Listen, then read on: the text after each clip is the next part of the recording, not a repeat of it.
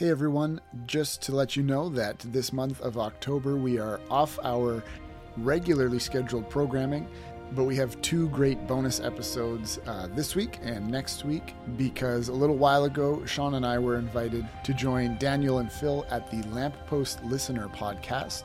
First, to talk about our show and our mutual love of Lewis, and that's what this episode, which you're about to hear, is. If you haven't heard of the Lamppost Listener podcast, well, they have been going through the Chronicles of Narnia chapter by chapter for a few years now, and they are currently nearing the end of the last battle.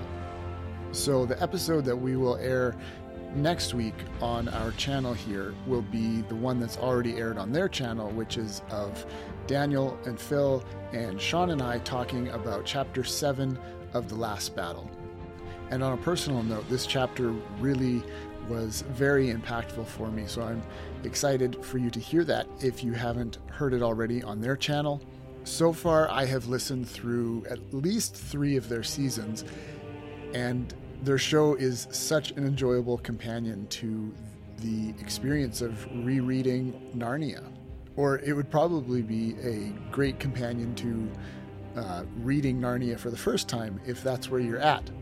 Either way, I highly recommend that you go listen to their podcast next time you're in one of the Chronicles, or just go listen to their episode on one of your favorite chapters from Narnia.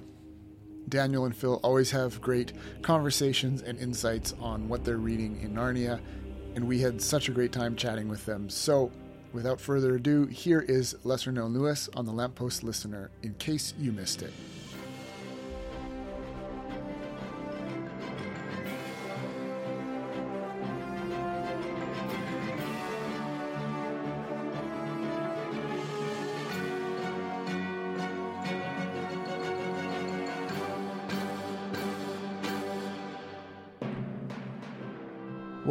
And welcome back to the Lamppost Listener. My name is Daniel, I'm Phil. and this is a podcast where we usually read one chapter of the Chronicles of Narnia. But today, however, Phil and I are joined by Sean and Jordan from the Lesser Known Lewis podcast, and we're going to be discussing Jack's essays and learn more about their show. So, gentlemen, welcome to the podcast. And to clarify, the name of their podcast is Lesser Known Lewis. Yes. They are not the lesser known podcast. Yeah, they're not the lesser known Lewis podcast. Well, at this point, we feel like it. We're just starting out, so it's fine. We're the Getting to Yeah. Be Known Lewis podcast. Right. Yes. we we had that kind of this running gag on the show now that we started out as Narnia novices, but we have clearly surpassed at least being novices. We're not calling ourselves experts, but novice doesn't feel quite appropriate, so we're the Narnia uh, intermediates at this point. So eventually, you can retitle your podcast, you know, the, the slightly more known Lewis. Love it. It's exciting to have y'all on. Uh, Your show has been came on the scene a little over a year ago now at this point, and has been wonderful. Y'all are in your second season at this point. Is that right? Yeah. And it's just been a a great blessing to a lot of people. But I'd love to spend, I don't know, the first little bit of time here in this episode letting our listeners get to know y'all a little bit more and hear about what it is that y'all do on the Lesser Known Lewis podcast. So, uh, Jordan, maybe just start by telling us a little bit about your podcast, maybe what's the format and what's the purpose? Why are y'all doing this? I guess the purpose is to essentially do what you guys are doing with Narnia, but with C.S. Lewis's essays. And we decided to do this about a year ago because we happen so we happen to be friends. I don't know if that's the right way to say that. Sean and I are friends, and we happened to find out that we were both reading Lewis's essays around the same time and loving them. And we both had this um, inkling, pun intended, that Yeah. uh, people need to read these essays more than they do because you read when you if you love Lewis, you read Narnia, Screwtape, Mere Christianity, and then you go from there and branch out more into his fiction, maybe some headier works like Miracles or The Problem of Pain. But very few people will read many of his essays. There's a few that are really popular, and we're going to cover those, even though they're not technically lesser known, like The Weight of Glory or uh, Learning in Wartime, some of those ones. But there are there's like a collection of about 130 to 200 essays that Lewis wrote that you can buy uh, that have been published since in different anthologies. Sometimes you can get them almost all together. But we've been reading through these and we love what he's saying in them. And there's so much gold in them that people don't seem to know about because, as Aravis says in Horse and His Boy, who well, I'm paraphrasing now because I don't have the quote in front of me, but who wants to read the essays? Nobody wants to read the essays. Everyone Yeah. loves stories. And Sean and I found ourselves wanting to read his essays and thinking they're actually really important. There's stuff in them that is very timely for today. And um, so we just, yeah, the format is we will have read, uh, similar to your podcast, we'll have read the essay beforehand. We'll talk about it throughout the podcast and reflect on what we found important about it. Especially to both of us are Christians, and so we reflect a lot on what does this mean for our Christian lives and how does this point us to Jesus. But so much of it has to do with what is going on in the world today and how does Lewis apply to that? Excellent. And I I think there was there was something about it I heard recently about a, a list of books. I think Sean asked you for your top five books, and you asked, "Can they all be by C.S. Lewis?" Yeah. and then he he said that he has also been reading a lot of the essays. Is that close to what? yeah, happened? that's how the the conversation went. Uh, he, Sean, Sean, I think you were reading an essay. Well, and I distinctly, yeah, I, I was, uh, I, I was listening to an audiobook, and uh, it was a, it was a collection of C.S. Lewis. This is just so, just, this is niche. This is like Inception, is what's happening. Yeah. It was an essay collection about Lewis writing about essays and reading. so, Oh wow. so it was like uh, an anthology that somebody had put together. It was just like a two-hour audiobook, and I was I was listening to it. and I thought, man, this is really good, and and that was what got me kicked off. And and yeah, like you said, then Jordan and I uh, we were chatting. I remember the the drive. Like I was I was driving somewhere for work, and and uh, we were just connecting as friends. And and yeah, the rest was history. And I would say that being pushed to just kind of steadily read these essays has been great for me. Again, like even the word essay is a bit of a snooze. Like no one no one want like Yeah. the lesser appreciated Lewis, the you know, the lesser exciting Lewis, we could have called this, but it's just not.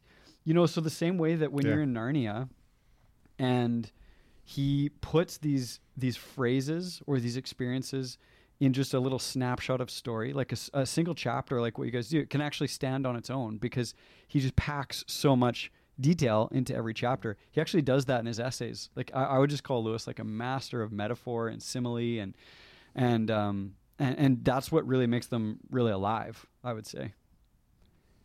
Yeah. Absolutely. you know, with that in mind, I think what's interesting for so many readers of the Narniad, or maybe just Lewis's fiction in general, is that I think a lot of people don't even know that this part of Lewis exists. We had um, uh, Jason Baxter on the show not too long ago. And he t- called this like the third version of Lewis, kind of the more academic version. And Lewis also is writing some apologetic and a lot of religious things too.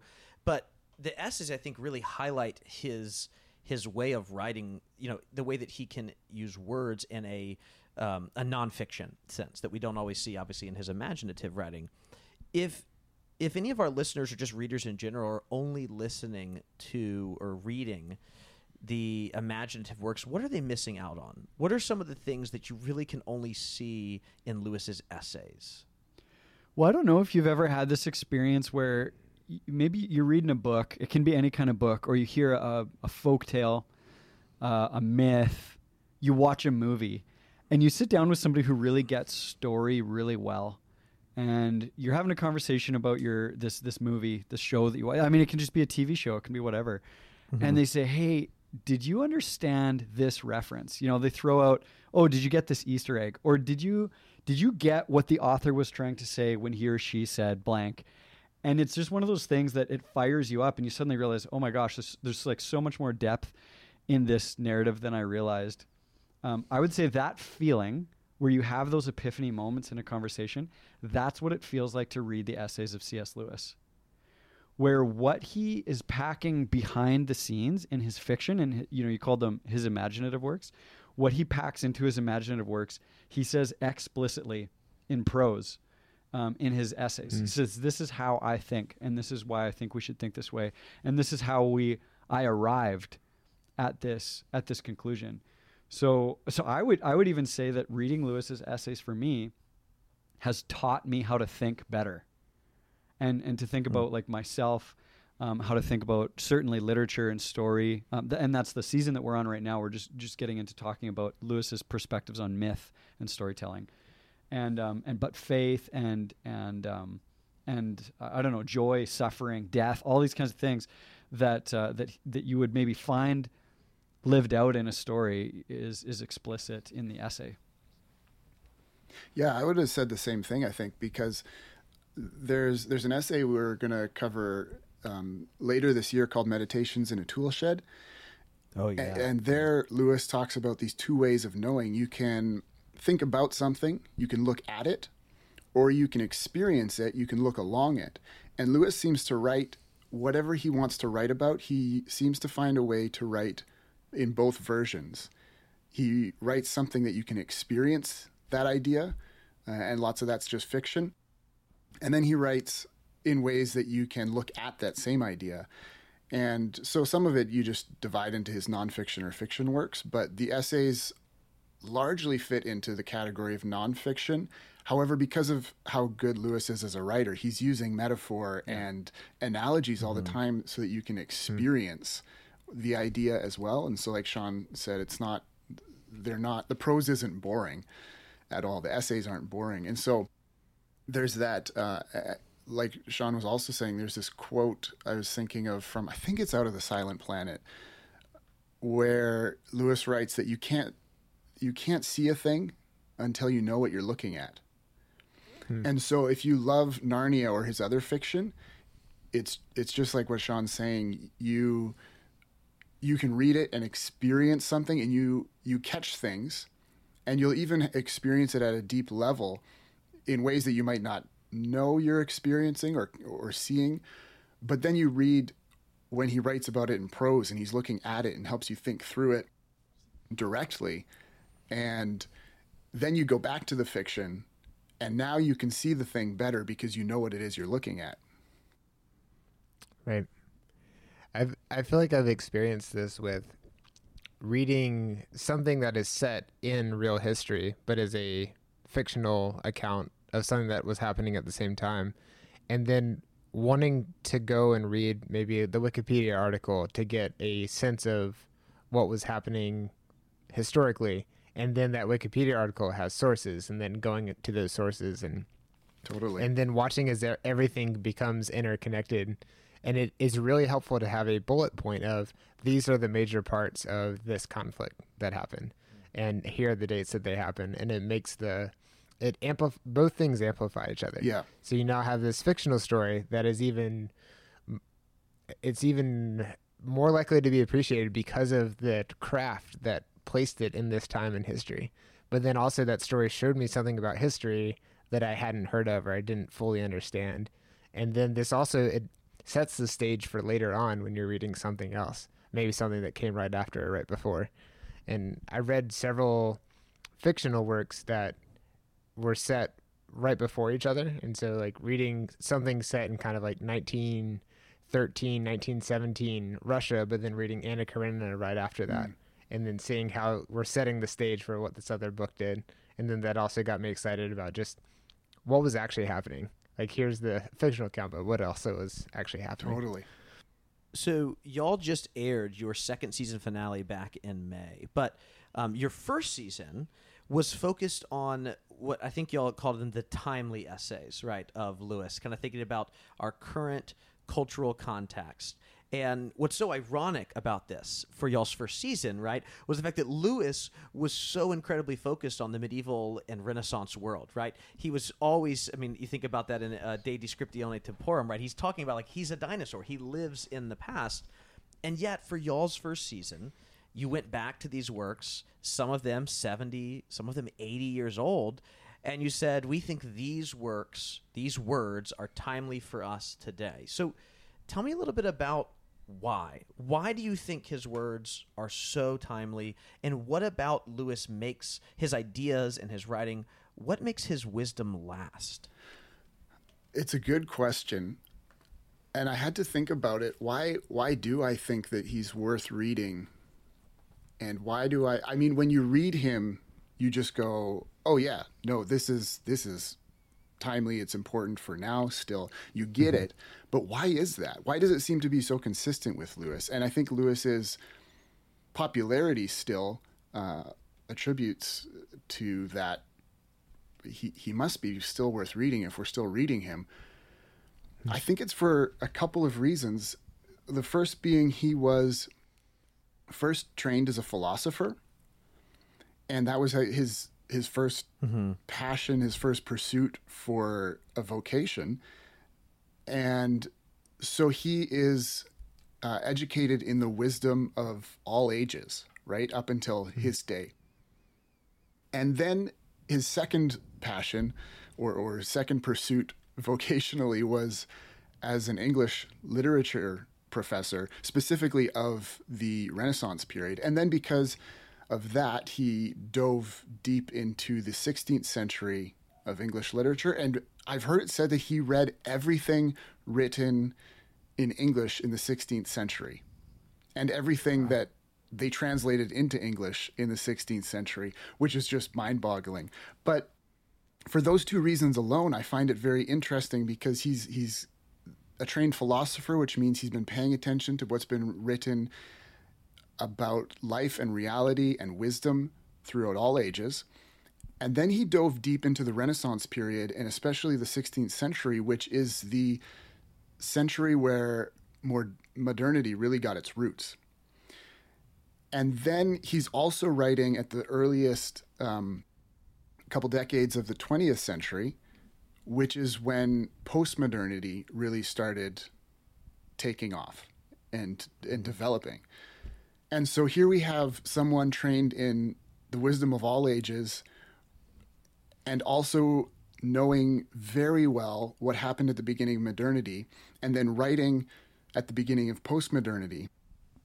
And now we are just living out the fruits of all those things yeah. And and he's just all his wisdom, all his insight, all his perspectives are so important and and insightful because of those reasons. That's what he's paying attention to is is the things that we're now seeing the fruit of, I think. But then also because he just he's such a clear writer. Like you I mentioned, you know, philosophy and English literature and my eyes immediately gloss over I'm like, uh, tell me something that matters for my life. I don't like, I don't care. I'm probably not going to understand it if you're talking about those things, because uh, because I'm a postmodern and I'm a, a millennial who's who can't be bothered to read a book very often.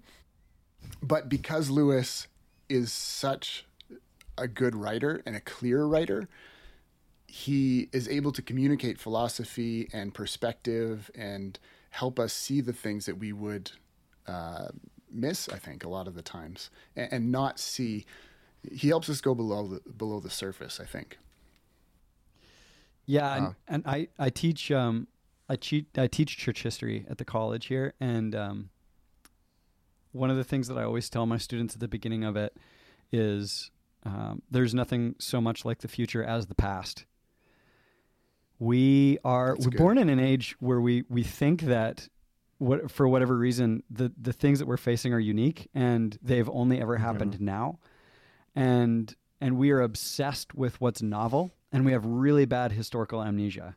That's actually why I was really mm-hmm. excited to hear that you've been reading historical fiction. I actually think that's one of the best ways to learn history because it, history yeah. is is a story, even though you may not, you know, in, depending on what you're reading. Like, and I, am the exact same. Like, I'll read something that's very loosely historical, maybe not quite like mm-hmm. Abraham Lincoln Vampire Slayer, you know, a historical, but but something a step above. Yeah, a step above that, right? Like whatever whatever the next degree is. Um, yeah, yeah. The the Treehouse of Horror episodes on The Simpsons where they're dealing with something historical. That's go. what yeah, I. Yeah. But no, where it's like uh, you read that stuff and it actually puts it all in context of a story and and we with this historical amnesia that we live with today just naturally think that whatever happened before um, there was kind of like almost this determinism like it must have happened that way but the people living through those moments they had to think really deeply they lived in the same level of uncertainty that, that we do or, or like feeling of being lost and confusion and all these different kinds of things And Lewis, for his time, like in the midst of World War II, you know, mere, mere Christianity, he's delivering these messages on the radio and and um, and uh, being a World War One vet, and you know all the other things that Jordan talked about, like philosophically standing on the edge of one age and to Mhm. another. He looks back and he says, "Hey, actually, humanity has lived through this before. Actually, let's just bring all the treasure from the past into the into the present. I'm going to articulate it for you in a new way." And and I would say that's what keeps him evergreen. That first season that we did.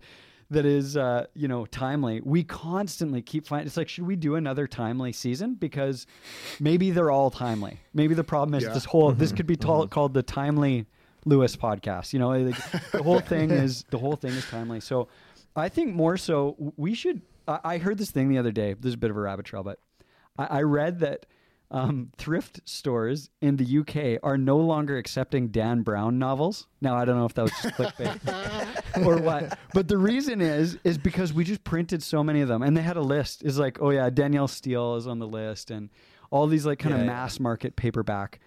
Um, popular novels. Nothing wrong with those things necessarily. I think they said that Fifty Shades is the next one up, so they're not gonna they're not gonna Yeah, it's gonna accept any of those because we just produce so much now.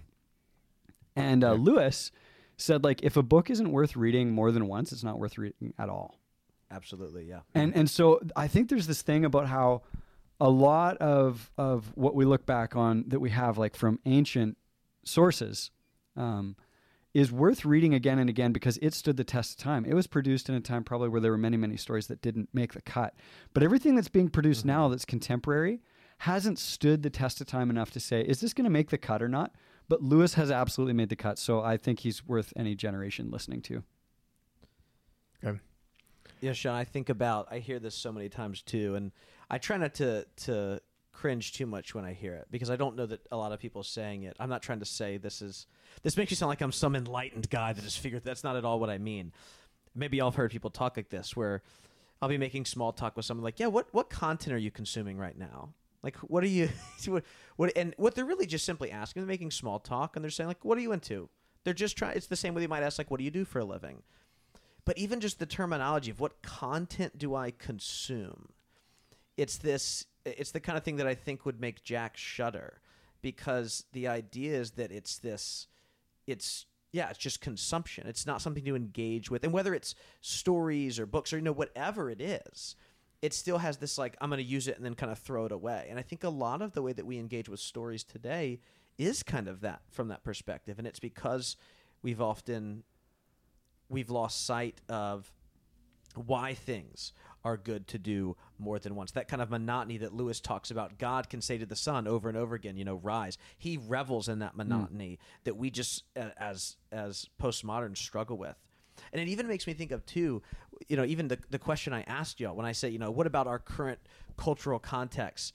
Which I, I use that that phrase and terminology, but it's, it's kind of even myself when I say it, I go, well, I wonder if Lewis would, and not that he's perfect and and we have to agree with him on everything, Right. but I do wonder if it's the kind of thing that he'd be like, why would you even ask that question to begin with, right? Like, doesn't that that question carry with it some chronological snobbery, Yep. as if what we're facing today, for some reason, needs any kind of, you know, particular focus. I was. Um, just a few weeks ago, I was down in Texas speaking at this conference, and I actually got was speaking a little bit on Lewis. But at the same conference was uh, Dr. Louis Markos from Houston Christian University, done a lot of great work on Lewis, and he was actually speaking though on early heresies in the church, so kind of pre-Nicene heresies in the church, and he, as he's talking about this, one of the one of the things he said that really stood out to me, uh, and is he said something along the lines of any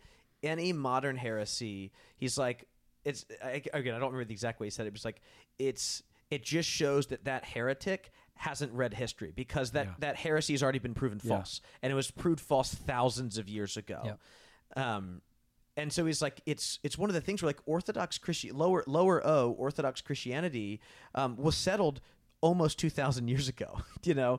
But we just forget we have the same arguments over and over again because we keep asking well does that apply to us now? Yeah. and every generation feels like they have to ask that question. And that's the kind of question lewis would say there's literally no need to ask that question. That's chronologically snobbish right? Yeah, and on on the note of of just like questions that we're asking now that we think are unique. You know, like if, if you you listeners out there, you know, you're listening to this podcast and and you have questions about, well, how how do people with different racial and ethnic backgrounds live together in a multi-ethnic country? Well, guess what? Like Lewis had to ask that question and and a- answered it. You know, and so from his perspective, you know, you, you just said Daniel, like um, he's not always right, and that's that's just true. I disagree with Lewis on certain things too, but it's like, you know, he would ask the question questions about gender. He would ask questions about hierarchy and equality. Th- Mm-hmm. There were some some of the first essays that we read. We continue to reference over and over and over again because it was so challenging. Um, and and the problem is he's just so smart, so he he and articulate that he just thinks things through so so well. But you know, we ask those questions like asking asking questions about about um, even you know like life on other planets. It's not just Joe Rogan. You talking about that like Lewis was talking about that. So so that all that kind of stuff is is uh, is wrapped up in in what he wrote about and and honestly, I mean, after we're just beginning our third season, I I think we're just scratching the surface. I was at I was at coffee the other day with my staff and and they were they were saying like, "Hey, how how much left do you think you have that you could go through? Like how many essays?" And I'm like, "I'll be doing this essay until I retire, or this this podcast rather. I'll be I'll be doing these essays on this podcast until I retire, if we continue at this pace because it's just never ending. Um, more content to go into, and then throw in the stories in the mix. You know, you guys are going through so-called children's books, and and every chapter, you I'm sure there's just so much more than you can possibly air. Yeah. Oh yeah, yeah. We have to we have to trim out stuff to make it consumable. Yeah. yeah. you referenced Sean that, uh, and I'll, I'll just let our listeners know too. One of my favorite episodes y'all did. It was like the fourth or fifth one y'all did. It was on equality. It was equality, and there was one other essay you did. I, I don't remember the second essay that you'll put along with it. Yeah, probably probably Um, membership. I would guess. maybe It yeah, was- that might have been the one. That It was with two ways with the self, Oh yeah. but it, we did Okay, we did okay. equality because it tied in with membership. Yeah, Yeah. E- equality is man, it's one of those tougher essays. On the on the very first page of that essay, or at least on the edition that I have, it, it's you don't even get through the whole first page where Lewis says like, you know, um, Aristotle said some men aren't um, aren't fit to be uh, ma- or some some men are only fit to be slaves, and Lewis says I agree with them, but only because I don't think there's anyone fit to be a master, right? Really, con- you Yeah. know, really relatively controversial stuff. Lewis gets into on Provocative, that first abs- yeah. page. Mhm. Yeah, very provocative, and um, and y'all walked through that so well.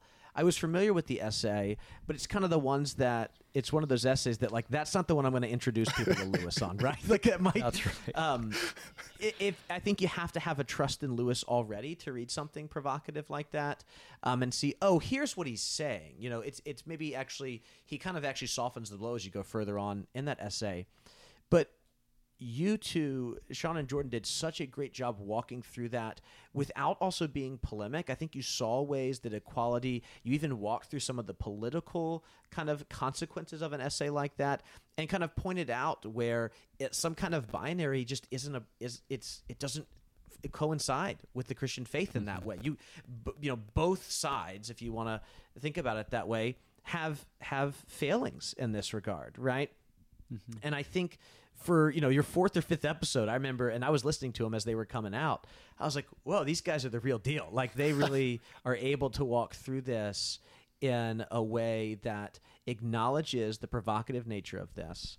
But also acknowledges the truth that's found in it too, and helped me uncover. In fact, um, I have a couple of buddies that every year we get together, we go out and get a cabin in the mountains, and uh, it's kind of I guess like our own little inkling things because we'll read maybe poetry or like sing some songs together and stuff. And I read Equality this year. I felt bold enough to like read it, and not um, everyone's in kind of different pa- places in their faith journey too. So I was like, but I, I felt like y'all had given me the tools to be able to like read this out loud and then have really kind of heated and lively discussion about what Lewis is saying. So it's it's it again it y'all y'all have taken those things that are still timely and I remember in that essay in particular, there were parts of it where you said, "Yeah, I actually think Lewis is wrong here. I, I think that he's mistaken here." And there, are, there are parts of it that I would totally agree with in that essay. Or even if there's, you say, "Oh, I, I agree with him here, but man, I would not use that language because it's just going to turn people off, or it's just going to, or excite people in ways that it shouldn't, Mm. right? Um, And really, since then, y'all have only gotten better and better, and so it's been just really spectacular. Wow. Well, thank you so much. Um, I think you, you're you have more confidence in uh, us than I do. Those ones were there were so many in that first season that I just kept going. Oh no! Like w- I'm not the type of guy to hop on social media and give my opinion on anything going on in the world. and so, but Lewis, uh, what he wrote forced us to. We couldn't just not talk about it. Yeah. Also, I I think one of the fun things about this medium of podcasting is that we have we have a lot of people, and I- personally have really enjoyed listening to content while I'm doing something else. But this is a this is a way to do. It sounds like you're just overhearing a conversation between friends. It almost feels like you're in the room and you're hanging out, but it can be an entry point into stuff that may have seemed a little inaccessible. So for me, I grew up with Mere Christianity, The Great Divorce, lots of C.S. Lewis books on the shelf, but they had really old, boring covers. Yeah. hmm And I didn't want to read a book called The Great Divorce. That just the title itself made me not want to read it because it had the word divorce in it. And this is coming Like from I'm like a Christian man. well, no, no, from a third. I'm a third grader, and I'm Oh, you're scared about the concept Yeah, of, of divorce. but then, be, like, so for this show, and recording it has made me read all the Chronicles of Narnia, or I'm almost done. Um, but then, even just the way y'all were talking, um, I think Jordan, you had a, an episode which was your talk on prayer and some of the things that C.S. Lewis had said about prayer, and just listening to that made me think, oh, I think that I need to check some of these things out because you were you were giving me maybe two or three sentences about something, and it was enough to be that entry point. And I thought, okay, now I know where to start. Now I know which of his gazillion essays or which of the 80 books I should start with because of this medium that I'm listening to in the car while I'm driving, which is different than a book from, you know, 50 plus years ago Yeah. that you consume in the more traditional way of looking at ink on a page. Yeah, well, totally. Thank you. Um, yeah, we. I think we kind of hope that the podcast turns into a bit of a resource like that to at least give people an entry point into the essay. Like we don't assume that people have actually listened to the essay before they listen to the episode because most people just won't. At least not every essay. Uh, but we do hope that it's enough so that if you remember later something comes up and you go, uh, Lewis must have said something about that because I remember listening to this episode about it, and you can go back and find which essay it was because of yeah, Yeah. And, and points for having good show notes too. yeah, There have been so many things where I'm like, wait, what are they talking about? Not not y'all specifically, but any mm-hmm. podcast. And I'm so grateful for yeah, we got a link. we have a list of links and you just click it and then you're you're off. Yeah. Would each of y'all be willing to share your favorite, or maybe just one of your favorite essays of Lewis, and maybe just tell us a little bit about the background for this particular essay and what about it makes it so great? Ugh. Yeah, you, you, you, you warned me. You warned me that, we and I knew I've known for days that you'd ask me this, and I'm like, I. it's so hard to answer that question. Um, I, I personally, you know, we've already talked about membership and inequality, so I, I don't really want to give that answer. That, but that honestly, that's the one that's that's provoked me the most. I don't I don't necessarily want to say it's my favorite because my wife may not love that. Um, but just kidding. but um, but yeah, I I I actually I think I got to say probably membership is uh, is is my favorite that I've I've read or listened to so far of about thirty. Can you? Oh. Would you just mind for a second, Sean?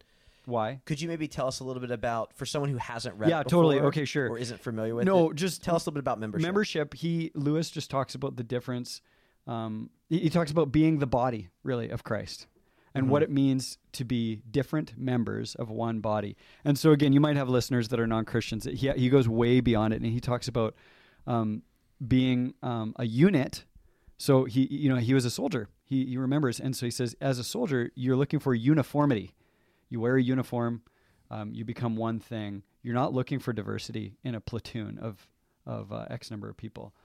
And uh, but he says, in as a member of a body, you are looking for diversity, and and so he talks about hierarchy and that, and order, and all that kind of thing, and and that was highly provocative to me. And and again, um, uh, in my leadership and my work, and in my teaching, and in my family life, and being a father, that one has has helped me, I think, to appreciate the different seasons and times of people. And I actually, one thing that he doesn't write about, but that it provoked in me was was to see like people with with uh, addictions or disabilities or other kind of um, deeply besetting issues that that make them seem like they have quote less to contribute in a new light. Um, and then it caused me to go back Mm-hmm. to Corinthians where he's referring to membership there. And, and yeah, so so I would say that's why it's probably I, I can't. If you ask me again in ten minutes, I'll give you a different answer. But probably That's- that's membership. fair. That's totally fair. Yeah. That's good. Yeah. How about you, Jordan? I would, uh, yeah, again, I, I can't choose, but the one that keeps coming up for me is The Seeing Eye, which we did near the end of our first season. And the background there is that Lewis had heard that when the Russian cosmonauts went to space, someone said, Well, we've been to space and we didn't see God there, and therefore, you know, God doesn't exist. And he, he takes that uh, accusation against Christianity and the greater accusation behind it, which is all these scientific developments prove, or to some people, prove that Christianity isn't real or can't be real. And so it's kind of an apology against that idea. But also, he theorizes about space exploration and will that specifically challenge our faith? And what if there's aliens and these kind of like what if scenarios? which is just fun to begin with. But he he kind of ends with this idea that it all depends on the seeing eye. And if you don't see God on earth, you're not going to see God in space either. Hmm. But then he as Lewis always does, he artfully like turns it around on the reader and kind of presents the question of okay, so if you're not finding God on earth, why is that? And could it be actually because of the way you just see things and your preconceived ideas and your hmm. intellectual commitments? And is it because God's not here or because you don't see him and you're not you're not willing to see him? And so in one way, I think it's the essay that is the looking at version of Out of the Silent Planet. Oh yeah, yeah. But it's also the essay that's behind what he says about Uncle Andrew that what you see depends on the type of person you are. Exactly. That's well said.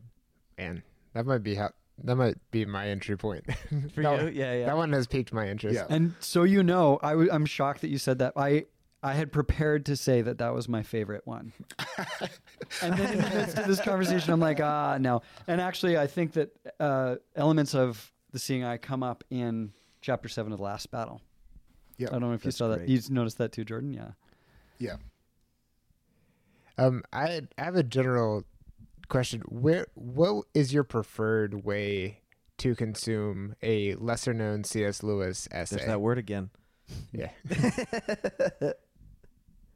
I it depends. I've I've listened to I've listened to most of them. There's an Audible uh, book you can get that's I think 130 of the essays, and they are mm-hmm. primarily. I think we're going to get through all of them, Lord willing, if our podcast continues. That's our goal to get through at least those ones, Okay. and uh, uh, it's also just convenient. Again, like you're saying, you can listen to them while you're doing anything, and then if you want to go back and take a more thorough look through it, you can find it in print somewhere, which is what we eventually do before we record. Is we'll we'll read it in a hard copy, but um, yeah, I listen to them. Yeah, and and to prepare for the show, I I always listen. You can you can find almost all of them on YouTube, um, and they're they're Yeah, read really well. And so so I'll listen to an essay on YouTube and then I read it after. Is typically what I do. Is is I find two goes through, and I'm not much of a. I don't like to mark up my books, um, so I don't make marks in books. So I, I like I, I love, but Lewis's essays just they provoke so much. So I uh, I like to be able to physically write on something. So I listen to one and write on, uh, read and write on the other. Okay. And are you? Is this? You said a physical book, or are you printing them out, or? Yeah, I kind of Sometimes I print them. Um, Yeah. I do have a physical copy of the Audible one. It's uh, it's called C.S. Lewis Essay Collection: Faith, Christianity, and the Church, and that's got the 130 that I was referring to. Uh, but there's like smaller anthologies of them, uh, in just various forms. Yeah. Yeah, famously, God in the Dock is uh, is Yeah. probably one of the most well known ones. One, well known, lesser known sources. There's quite a few that are harder to come by. I know that uh, maybe I mentioned this already on the show, Phil. I can't remember, but um, when I finished my master's, my wife got me. Uh, they asked for a paper, which is one that was actually published during Lewis's lifetime, uh, but is not published anymore. It's a lot of those essays are just found in other places now, and she got it from a library, like used from a library in England, which was like the coolest thing, and it's been really fun. I I am I can't imagine what the fines on that are going to be. When you take it back. 300, 300 years of back taxes and, and you didn't return a library I am the opposite of Sean, where I destroy my books. I write all over them. I fold pages, do everything. But this this book, I'm just like it's pristine. Uh, I mean, it's it's not actually pristine, but I'm keeping it as close to pristine as I can. Not writing in that one, but um, yeah, there's a lot of really cool ones out there. So before we head out, would y'all be able to tell us where can listeners find y'all's show? Where can they listen to you at? Yeah, we can be found, I think, on pretty much any podcast. Everywhere, app. yeah. Yeah, I don't know. I, I upload it through the Spotify one, and it's on Apple and Google Okay. and whatever other. Every time I, I find out about these new podcast apps, every time someone says what they listen to, Sure. Podbean, that's a thing, I guess. I don't know. Yeah. Yeah, we have a uh, we have a web page, um, which is just pintswithjack.com slash lkl. David was uh, kind enough to put us up there, Yeah, so that's that's great. great. You can find more about us there, and we have a Patreon, so that's where we're at. Oh, we have Instagram and Facebook too. We're we're, yeah, we're everywhere. Yeah, see, it's it's one of those questions. It feels weird at first, but then there are a lot of places Yeah. that we can actually find you at. Yeah. So that's great. Is there a, a a certain phrase that's the easiest to find you if someone's going to search? If they just search lesser known Lewis, will that get get right to y'all? I think that turns up all our podcasts and maybe some of our social media. Yeah. Cool. Great. Well, gentlemen, thank you so much for having this conversation with us. Thank you for sharing not only about what y'all do on the show, but allowing us to talk a little bit more about some of these essays. And I know a lot of our listeners are going to be excited to join y'all as you go through all of these lesser known works.